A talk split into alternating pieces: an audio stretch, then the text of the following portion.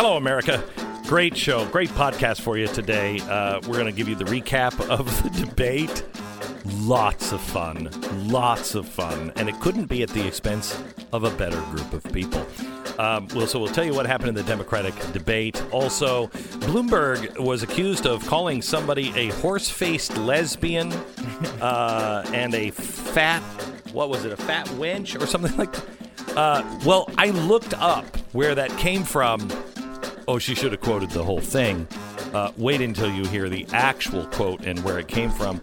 Also, we try to look at what good has ever come out of a communist country. Mm, so and, much. And Almost the 1776 project, which is the answer to the 1619 project uh, from the New York Times. Why this is so critical that people understand. And a couple things to make sure you check out uh, the Wednesday special from Glenn Beck on the TV show, new format where you're going deep dive into all this. It's available now for subscribers at blazetv.com. Uh, if you use the promo code Glenn, you can save 10 bucks and watch all of it and all the back episodes as well. Uh, and check out Stu Does America if you're on YouTube, or actually if you're on podcast right now, you're on this app already. Click on over, subscribe to Stu Does America, re- review the podcast with "It's great," whatever, what everyone seems to be doing. Uh, and we're going to have a lot on the disaster that is upcoming in Nevada this weekend with the Democrats. It is not pretty. It's all on Stu Does America tonight. Here's the podcast.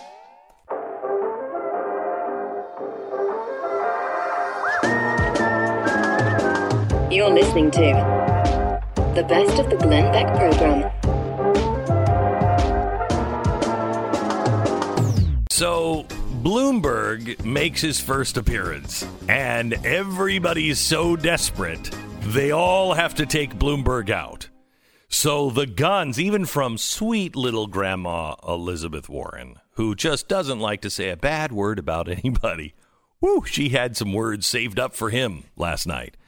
Uh, here's Bloomberg as he tries to make his case. Bloomberg makes his case. I'm a New Yorker. I know how to take on an arrogant con man like Donald Trump that comes from New York. I'm a mayor, or was a mayor. I know how to run a complicated city, the biggest, most diverse city in this country. I'm a manager. I knew what to do after 9 11 and brought the city back stronger than ever. And I'm a philanthropist who didn't inherit his money, but made his money. And I'm spending that money to get rid of Donald Trump, the worst president we have ever had. And if I can get that done, it will be a great contribution to America and to my kids. Wow, compelling, isn't it? you know, it's funny because he doesn't strike me as America's neighbor. I thought that was, uh, or a mayor. I thought that was Rudy Giuliani that really brought the city together. He's the one that everybody looks at, not Michael Bloomberg. Uh, it was uh, it was Bloomberg's night last night to be taken apart, and Elizabeth Warren had a lot to do with it. Listen to Warren, one billionaire for another. Do we have that? Can we, Sarah? Can we? I'd like to talk about who we're running against. A billionaire who calls women fat broads and horse faced lesbians. And no, I'm not talking about Donald Trump. I'm talking about Mayor Bloomberg. Democrats are not going to win if we have a nominee who has a history of hiding his tax returns, of harassing women, and of supporting racist policies like redlining and stop and frisk. Look, I'll support whoever the Democratic nominee is, but understand this Democrats take a huge risk if we just substitute one arrogant billionaire for another. You know, I, this kills me. Uh, first of all, she's right. One arrogant billionaire for another. Uh, one is actually kind of charming, and the other one is just an ass. Um, but uh, it kills me that they keep saying, "I'll support whoever the nominee is." Are you kidding me? Are do you, do you see who's up on the stage with you? I mean, it's one thing if you're like, look, you know, it's Mitt Romney, it's George Bush, it's John McCain. Well, they're all kind of the same. These, you know, I don't know if it's Ronald Reagan, Mussolini. I'll vote for whoever the people want. Uh, no, I don't think that's a good idea. Isn't the lesson here, though, that the, the Democrats, I mean, they're all pretty much the same? Yes, yes, they uh, just they're- they just claim not to be. Varying levels of transparency on that, Yeah. but they're all pretty much the same. So here's this is let me give you just the just the feeling of what really if you didn't watch it, here's what you missed. Cut one audio please. Affordable Care Act, not blow it up. Let me just. I will. You, you, you name check three of them. Let me get. Let me get I'm Senator Sanders in attacked you there. You were. Okay. Go ahead, Senator Sanders. Okay. We'll get you in, Miss. All right. We got a lot of people in here that Here we got is hit. the. Some. I mean, that's that is the chaos of the Democratic Party. Meanwhile, you had Donald Trump at a rally out in I think it was California, wasn't it? And he the people carried a World War II veteran on their shoulders into the arena. One makes you feel good about America, the other one just tears it apart. Which do you think Americans are going to vote for? I mean, Ronald, he has become Donald Trump because the Democrats are so nasty and angry and and fighting and the the the the what is it the Bernie boys, which I think is re- uh, just really a bad name for these guys. The Bernie Bernie boys, bros, or- Bernie b- bros. It makes it sound like they're just you know ah they're crazy boys. You know boys will be boys. No, no, the Bernie bros are dangerous people. You've got with with what's happening on the uh, the left and with the Democrats. It makes Donald Trump look more optimistic, more like Ronald Reagan, more of the happy warrior than he ever has. They are just a group of nasty, angry, unhappy people. And I don't know why Buttigieg is not doing better than he than he is, other than he's clearly not qualified. Um, and the and the voting base, you know, you want to talk about homophobes. Did you hear anybody? did you hear anybody on the right have a problem with Donald Trump when he had uh, uh, what's his name, Peter Thiel, speak at the Republican convention? Or the fact I, I- I've heard a lot of problems with Donald Trump naming the first gay cabinet level position uh, member in American history, which is happening right now with Grenell. Uh, and they seem I mean, who pissed even off knows- about that. Yeah, who even knows? Who even really knows that? Nobody's paying attention. Nobody's up in arms about that except the left. Left. Nobody is up in arms about that. But wait a minute, you've got a gay presidential candidate in in Buttigieg? Oh dear God, no! Their own people are turning away from it. I mean, it is astounding. Now here's Pete Buttigieg last night. Listen to what he had to say. Most Americans don't see where they fit if they've got to choose between a socialist who thinks that capitalism is the root of all evil and a billionaire who thinks that pow- uh, money ought to be the, the root of all power. Let's put forward somebody who actually lives and works in a middle class neighborhood in an industrial Midwestern city. Let's put forward somebody who's actually a Democrat. Look, That's the line of the night. That's a good point. To me, that's the line of the night. Let's put forth an actual Democrat. It's the Democratic convention, it's the Democratic primary. You're running Bloomberg, who's whatever it is on a windy day. Mm-hmm. If the wind's blowing this direction, he's that. If he's going that way, he's he's a he was a Republican just a few years ago. Basically, Charlie Crist. Yeah, he's just whatever he needs to be. Mm-hmm. And Bernie Sanders, and I got to stop calling him a socialist. He's not. He's a communist. He has never met a communist regime that he didn't like. Not one. Not He one. called commu- uh, communism. Uh, it was a low blow when because Bloomberg said that last night. I mean, he went on about uh, whether you know we've tried this before, right? Like we've we're not going to get rid of capitalism. We've tried the al- alternate. It's called communism, and everyone's like, oh. And then Bernie came out. The, the next question, he goes, "By the way, you said uh, you called me a communist, and, uh, and that was a low blow." Wh- Why was it a low Why? blow? I mean, like I love this idea. You're a socialist, and you think communism is a low blow. Let's put them all in a larger category called Marxism. Right. You're a Marxist. How about Right. that? And you know what? You know what's crazy is it shows that they are just playing on people's naivety. Yeah. They don't people don't understand that communism has actually never been done. The Soviet Union and China. They claim to be communists, but that's not it. If you understand Marx, Marx says socialism is the road to communism. You don't get to communism until everybody's like, oh, you know what? I'm so happy. We don't need a stupid gulag anymore. We're all here and we're all just going to share the wealth. Well, that's never happened nor will it ever happen until Jesus comes and everybody says, you know what? I just love him so much. Here, take what you want of my stuff. That will never happen. Never. But that's what communism is.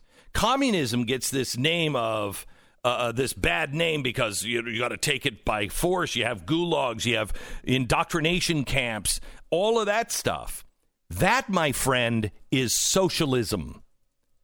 That is what brings you to communism because the only way to do it is to kill all the people that, like, no, you're not taking my stuff. No, I don't want to do that. Those people have to be re educated or killed. Once you get rid of them, well, then you're fine. By the way, uh, I am uh, I'm a little more uh, outspoken on Bernie today because we have a meeting after we finish our Wednesday night special, and we are already now a week into what's coming next Wednesday.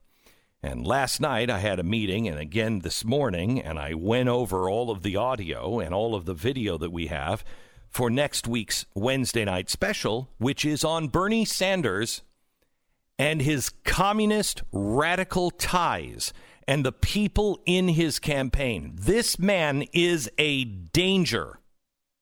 And I am so sick and tired of having people tell me when when Jeremiah Wright's uh, pupil was sitting in the in the White House, and I said, "The guy's a Marxist. The guy's a socialist." oh, how dare you, you racist!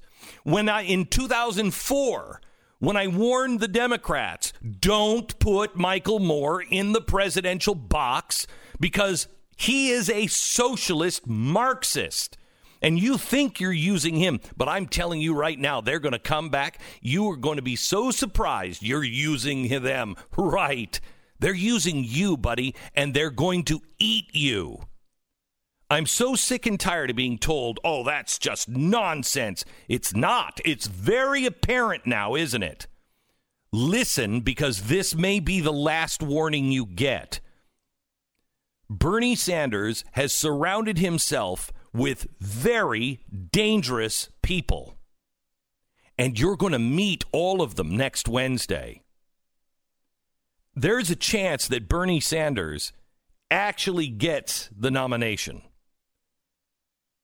Now, I don't see that happening, and it will be a colossal disaster if he does for the Democrats. But it couldn't happen to a better group of people.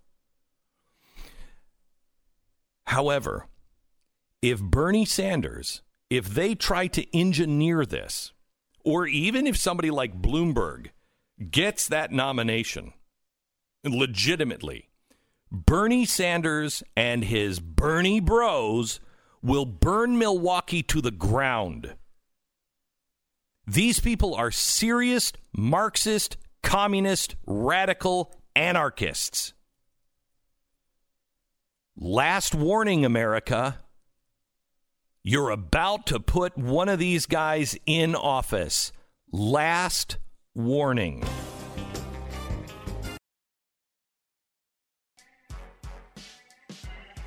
You know, here's the here's the problem with Buttigieg. I mean, Buttigieg. Could I go to uh, audio cut number twenty-two, please?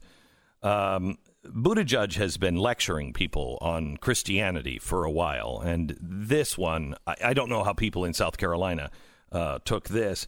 Uh, cut 22, please. You, then I just can't imagine that that requires of you that you be anywhere near this president.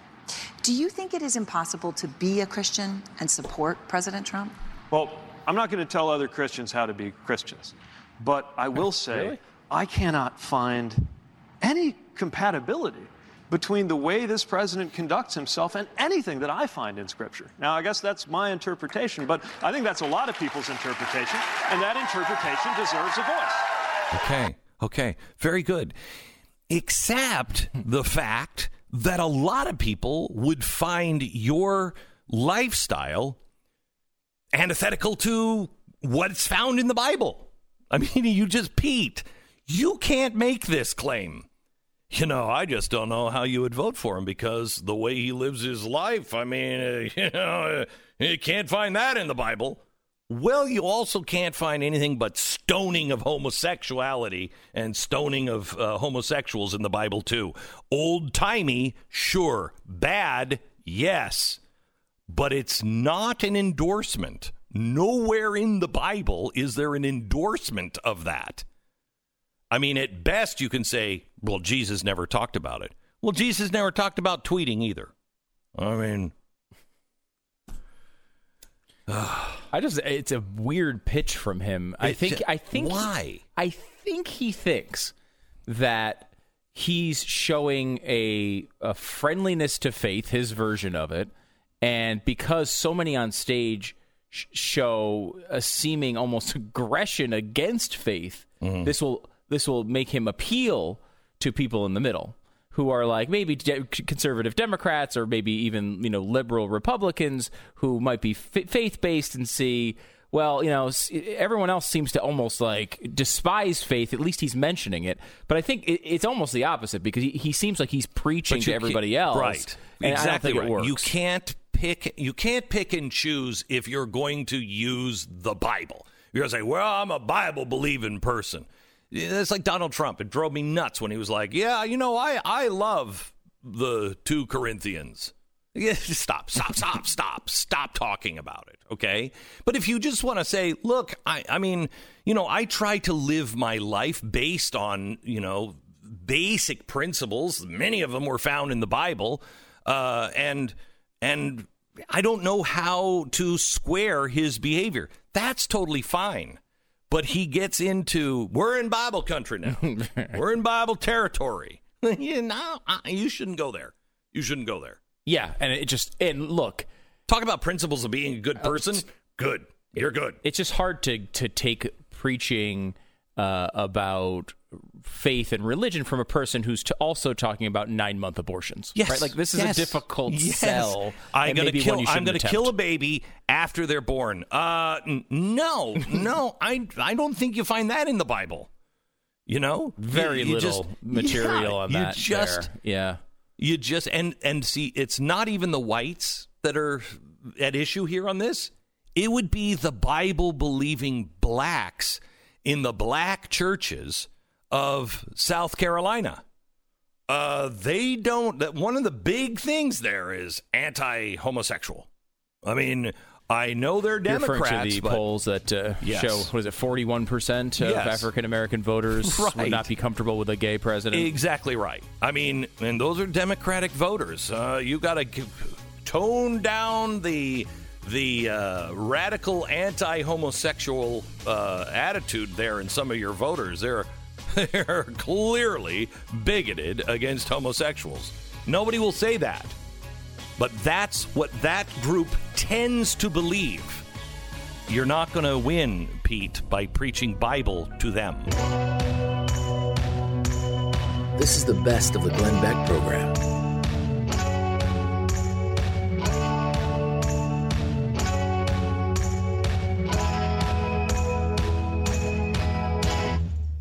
Like listening to this podcast? If you're not a subscriber, become one now on iTunes. And while you're there, do us a favor and rate the show.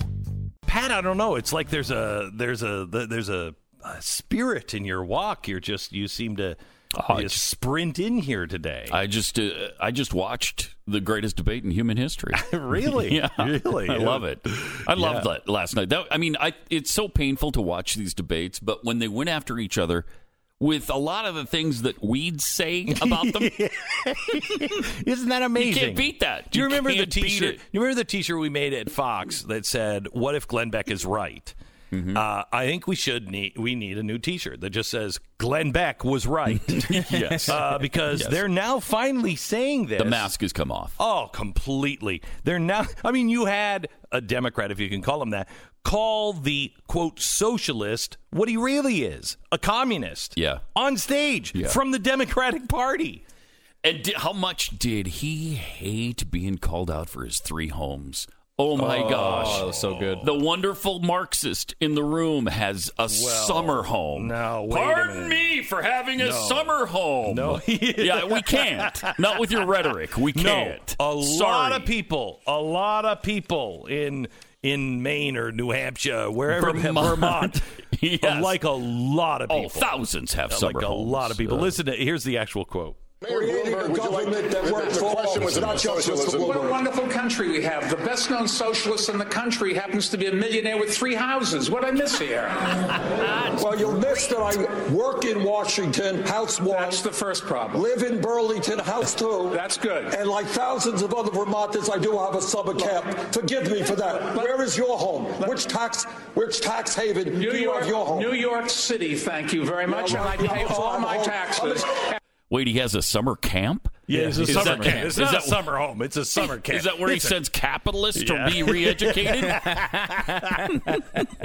well, summer camp sounds more Jeez. gritty. Yeah, it you sounds like it's a little yes. cabin, a little tiny Yeah. cabin. Sounds Of like it's a KOA campground. Yeah, that's right. I uh, pull my RV up. Of course, we've seen uh, the home, and it's a nice home. Yeah, it's not. yeah, a, it's, not a camp. at all. No, it's a no. home. There's It's a no home. tent part of that house. No. Oh. You know. That's I, that was. I mean, because people. I think rightly so said Bloomberg did pretty poor in this debate, but I mean he had some good moments. That's a good moment. he good moment. did great. Yeah, yeah. He did great if it was a presidential uh, General uh, election. General election. He's going after all the socialist Marxists in the Democratic Party. They're the only ones going out for these things. He seems to be the only one not embarrassed by capitalism. And look, there are a lot of Democratic voters who are not Bernie Sanders.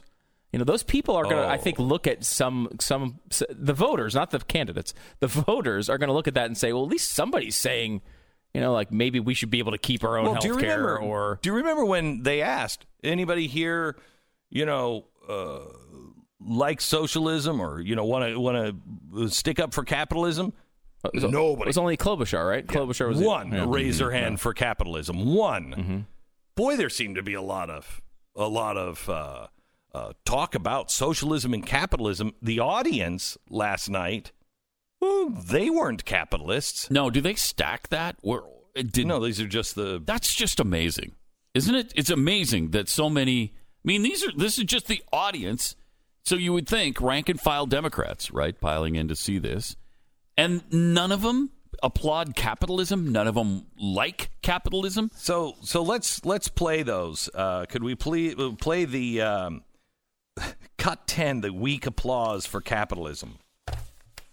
Um, I believe in capitalism, but I think our the goal of someone in government Three and people. a president of the United States amazing. should be a check. One of them was Bloomberg, I think. I think so. It was like, I believe in capitalism. Yeah.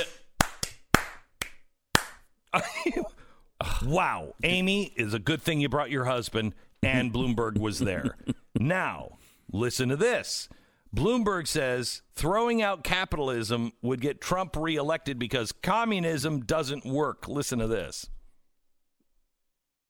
Boos for capitalism. Mm. I can't think of a ways that would make it easier for Donald Trump to get reelected than listening to this conversation. It's ridiculous. We're not going to throw out capitalism. We tried that. Other countries tried that. It was called communism, and it just didn't work. So, so let me make a. Whoa, whoa, whoa, whoa! You're stepping on my toes now. it worked great. You should have seen the chandeliers in the subways uh, there in Russia. Whoa, Beautiful. whoa. Beautiful. Uh, it's, again, I thought that was another pretty good moment for I thought so too. Right? It was. Not in the Not- primary. I don't know. I think I mean again, he's not trying to get Bernie voters, right? He's trying to get Biden voters. He's trying to get people who are like Klobuchar or Buttigieg, whatever this moderate lane supposedly is. And I think like there's a good chunk of Democratic voters who want the big programs, who want gay marriage and all those sorts of things, but don't want capitalism destroyed. There is that. There is a contingency of Democratic voters who do that. None of them were there last night, but there no, is a they were not contingency. there. Right. Yeah. They did not show up. For I mean, you still hope that people in middle America, right? Democrats in Nebraska still believe in the capitalist system. You would hope. Yeah, remember, I, I, I'm not sure it's true, though. I'm the- not. I don't see a lot of evidence of it. they did that whole test of of what would you feel comfortable voting for, and you know there was gay president, Muslim president. The least popular one on the entire thing was socialist. Socialist. I mean, I, you know, again, I, I think it's still a very negative But with. Democrats, No, no, no. That was Uh, seventy-four percent were okay with it.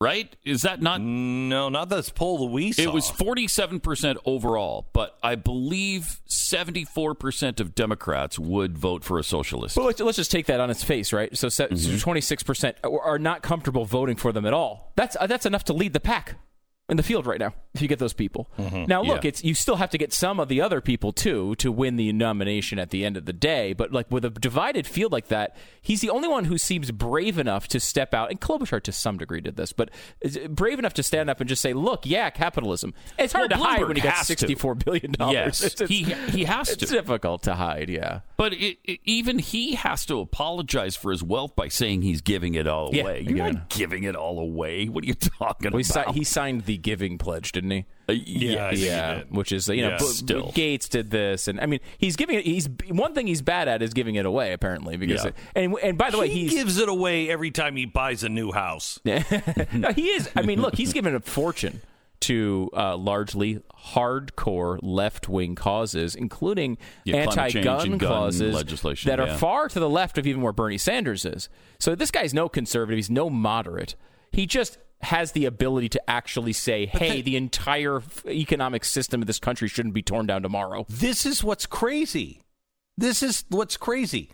Mm-hmm. He, the Overton window, is in the Soviet Union to where Bloomberg looks like he's a moderate. Crazy. The That's guy amazing. is a totalitarian autocrat. That's what an- he is. He's an absolute extremist on the Second Amendment He's an and on climate change. Climate change. And have you noticed? Has anybody noticed how everyone is now starting to talk about everything in the Constitution? Like, you know, we should re-examine that. I mean, you know, maybe we should have term limits Mm-hmm. on uh, on the uh, on the Supreme Court. You know, and we should get rid of the Electoral College. And the Second Amendment doesn't work. And maybe we should look at the First Amendment. This is the longest running Constitution in the history of all mankind, and it is produced kinda worked. the greatest period of freedom and wealth and health the world has ever seen. And suddenly everybody's talking about, eh, maybe we should crack that thing open.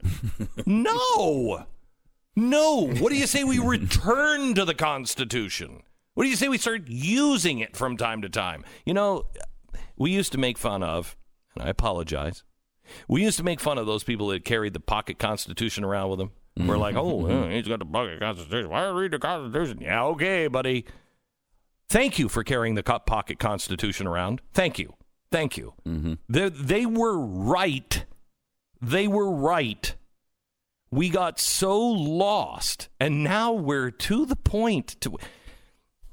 Okay. Sorry, I just got so much processing in my head right now, and I'm so. I'm on the edge. Today is the day. I'm. Do I look bloated? Do I look bloated? I'm Well, a yeah, but that's been every day, I yeah. just thought that was No, your it's- normal. It's been typical. No, it's, I think I'm cycling. years. I think I'm cycling Okay. now. Here's the thing. Here's the thing. How do you get people to buy into Nazism, communism? How do you do it? Hitler said, "You got to create the biggest lies. Get- The bigger the lie, the the more easy it is, and it's the small ones that are hard." Mm-hmm. That never made sense to me.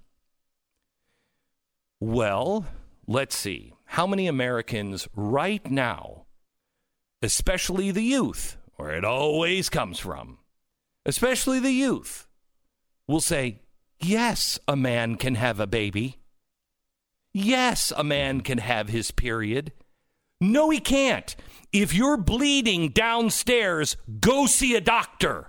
Okay? If you're a dude and every month you got blood shooting out of you, see a frickin' doctor. Something's wrong. But how many people are willing to say that? If they hmm. can get you to say something that you know absolutely, positively cannot ever happen, mm-hmm. That a man cannot have a baby. You could put a baby in a man, but he ain't pushing it through his pee pee. I don't know how you keep it alive. Thank you for using the technical term. Thank you. Thank you. I appreciate that. No man is menstruating today. And if you think so, you need to see a doctor as well. But how many of us have already accepted that lie? If they can get you to say mm-hmm. that, or to be afraid to say, uh, excuse me, dummy, no, if you are afraid to say that, they just got you to deny something you know absolutely, positively, scientifically, no questions asked. You are now either staying silent or you are agreeing with it. And that's without putting the rat cage on your head. Exactly right. Like in What do you- 1984. What do you think It's they so can't easy. do? So easy. What lies will you tell in your life if you're willing to go there first? This is the best of the Glenn Beck program.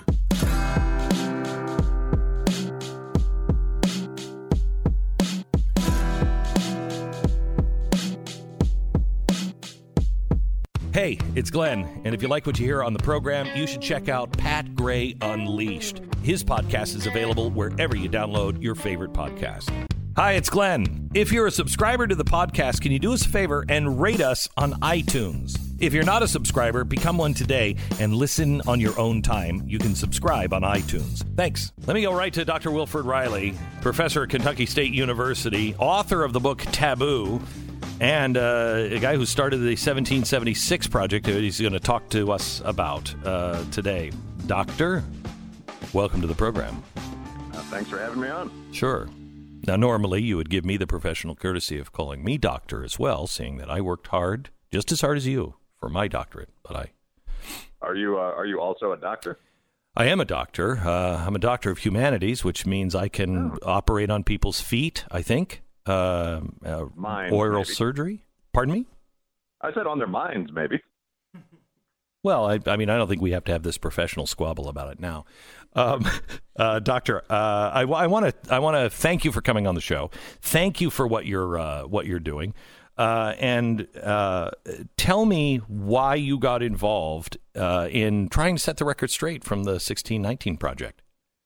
Sure. Um, I will say I'm one of the founders of the 1776 project, but there are there are a large number of pretty elite people involved. Uh, Bob Woodson, really at the Woodson Center, is the guy that brought our group together. I mean, you've got Glenn Loury, uh, legendary economist, Taleeb Starkes, the organizer, Carol Swain, John Sibley Hmm. Butler. Pretty impressive lineup. Uh, Yeah. Coleman Hughes, the editor at Quillette. But the idea of the 1776 project, I mean, it is a nonpartisan, I'd say for most of us, center right at least, um, black led response to the New York Times 1619 project. And the 1619 project, you, you, your intro on this was pretty much dead on point. This is an idea. This is a series of editorials that became a business initiative mm-hmm. that the USA began in slavery and that really the thing that defines the country the most or the thing that makes the country unique is the fact that we had historical slavery here. and 1776 is a response to that. I mean, we point out, and an initiative on its own. So we point out a number of things. Uh, first of all, almost all societies had slavery until the 18th century if everyone was guilty of evil and the USA today is unique, it was not the evil that made us unique. Right. So we point out some of the flaws in the 1619 narrative, and there are many, like the claim that the Revolutionary War was fought so that America could keep slaves. That's absolute nonsense. Crazy. Yeah, it, that's uh, one of the Gordon Wood, who's the country's probably leading Revolutionary War historian, has really taken that apart. Where he points out that that ignores everything that actually led to the war: taxation without representation, uh, French and Indian war debt. I mean, armed battles in the streets, the Boston Massacre. That's all pushed aside. Right, and it also uh, dismisses the first original draft of the Declaration of Independence in Jefferson's own handwriting, where one of the the last usurpation is a paragraph that is passionate against slavery. Where's that? Yes.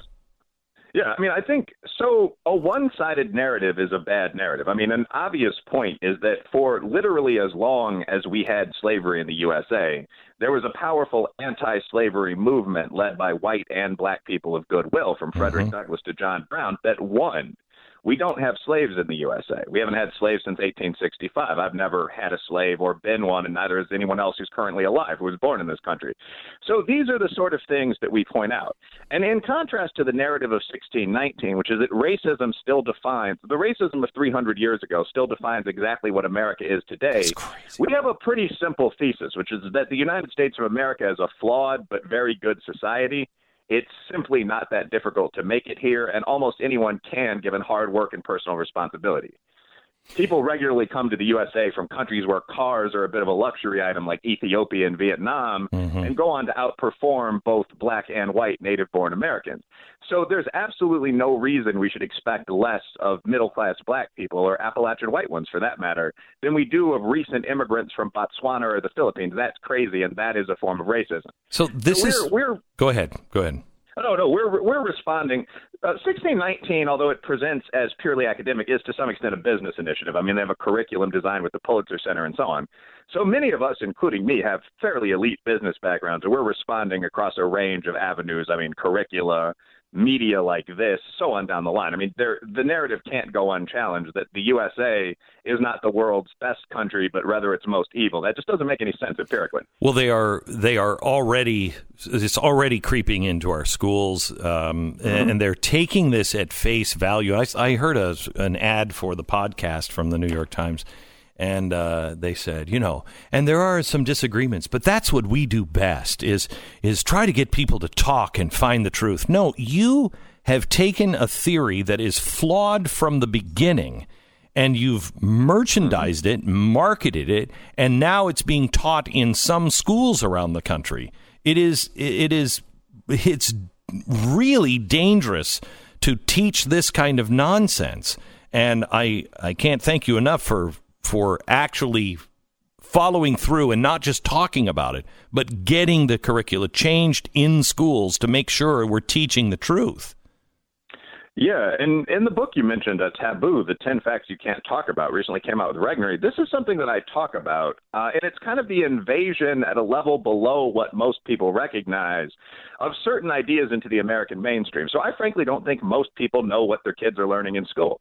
They don't. Um, yeah, th- this is very important. I would actually, a statement for the parents out there, look at it. Uh, there are specific things like what sex education is being taught, what American history is being taught, that any thinking father or mother should ask their child's school district about. Um, I'm in, yeah, I, I recently observed this with some of my own younger relatives, and it's pretty striking. Uh, at any rate, so the response to 1619, I mean, thank you for the compliment. One thing I would emphasize is that nobody, obviously not you, obviously not me, is arguing that slavery was good. Right. What we're saying, yeah, it's not it's ridiculous that even need to be said. But what we're saying is a series of empirical points. One, American slavery was not historically unique. Every other country, including the many civilized black nations of Africa, had a form of slavery that was as bad or worse until quite recently. Um, two, we don't think that slavery was the defining feature of the USA. We don't think it's what made America unique. With no disrespect for that Southern culture, the South was a bit of a backwater before the Civil War, and that's why they lost. And a big reason for that was the reliance on this sort of feudal serf agriculture. And third, finally, we do not believe, we do not believe that after 155 years of abolition, and by the way, 53 years of affirmative action, Asians or middle class blacks or Jewish Americans, Cubans, members of any other minority are still oppressed. That's a meaningless term. So it's important that this be responded to with a real curriculum that says, yes, the USA is not perfect because only God is perfect. But these are the advantages that we have over other societies, and to some extent, these are the advantages where they exist that they have over us. And this is why we exist as the country we are today. And that doesn't trace back to racial quarrels 300 years ago most of the time. Do you address the the fact that more slaves went to Brazil, uh, or that uh, uh, Mexico is given the status of, of beating the United States to abolishing slavery but they said we'll stop it in a hundred years. I mean, that's not the abolishment of slavery. Uh, you know, we had to do it through civil war, uh, but you know they could declare anything they want, but that wasn't the abolishment of slavery. Yeah, we, we discuss all this. I mean, one point I want to make, and I don't mean to be glib here, but history sucked for almost everyone. Um, if you're talking about Irishmen, Japanese Americans, women couldn't vote until 1920. So, yes, absolutely, slavery existed in almost all societies. I'm not attempting to apologize for the white slave trade of blacks, but No, no, no.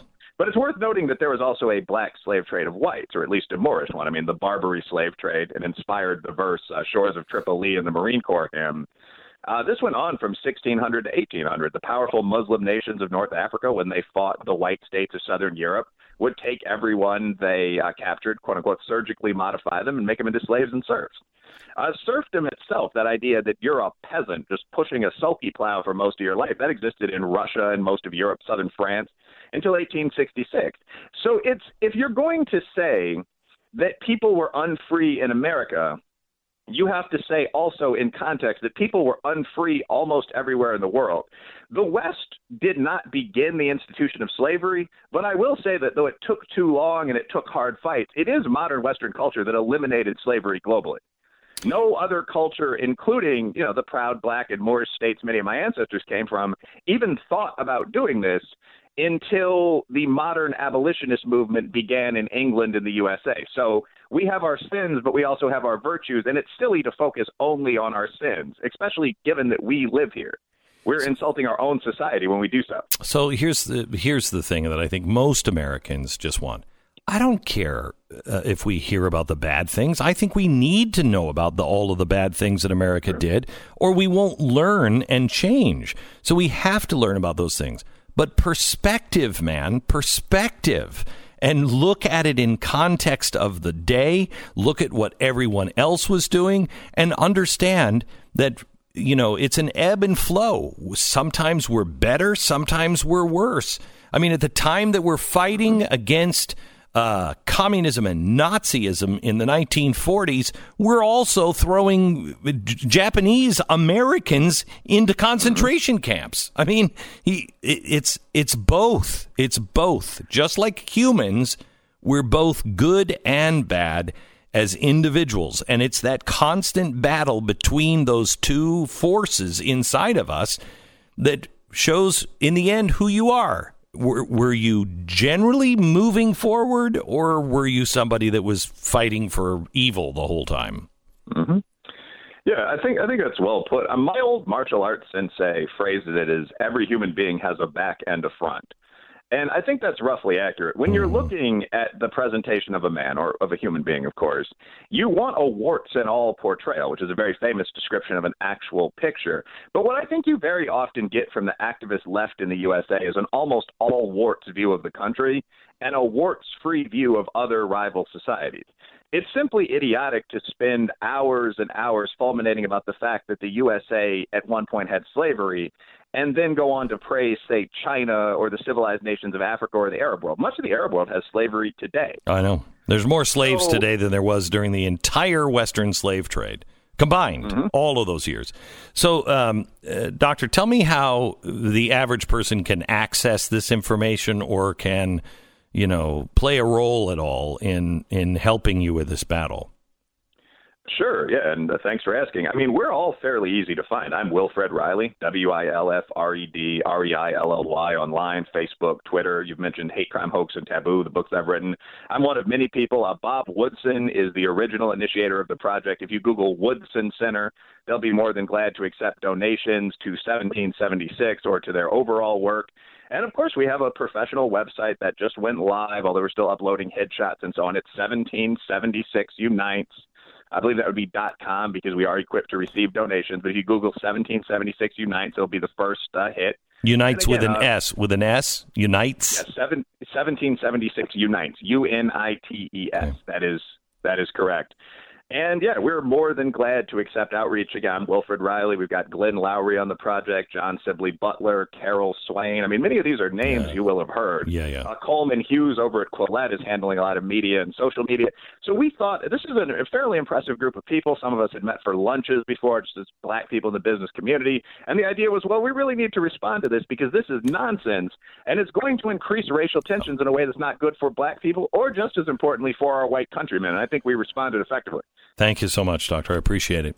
The uh, 1776 project is uh, 1776unites.com. Uh, dot com. The Blaze Radio Network. On demand.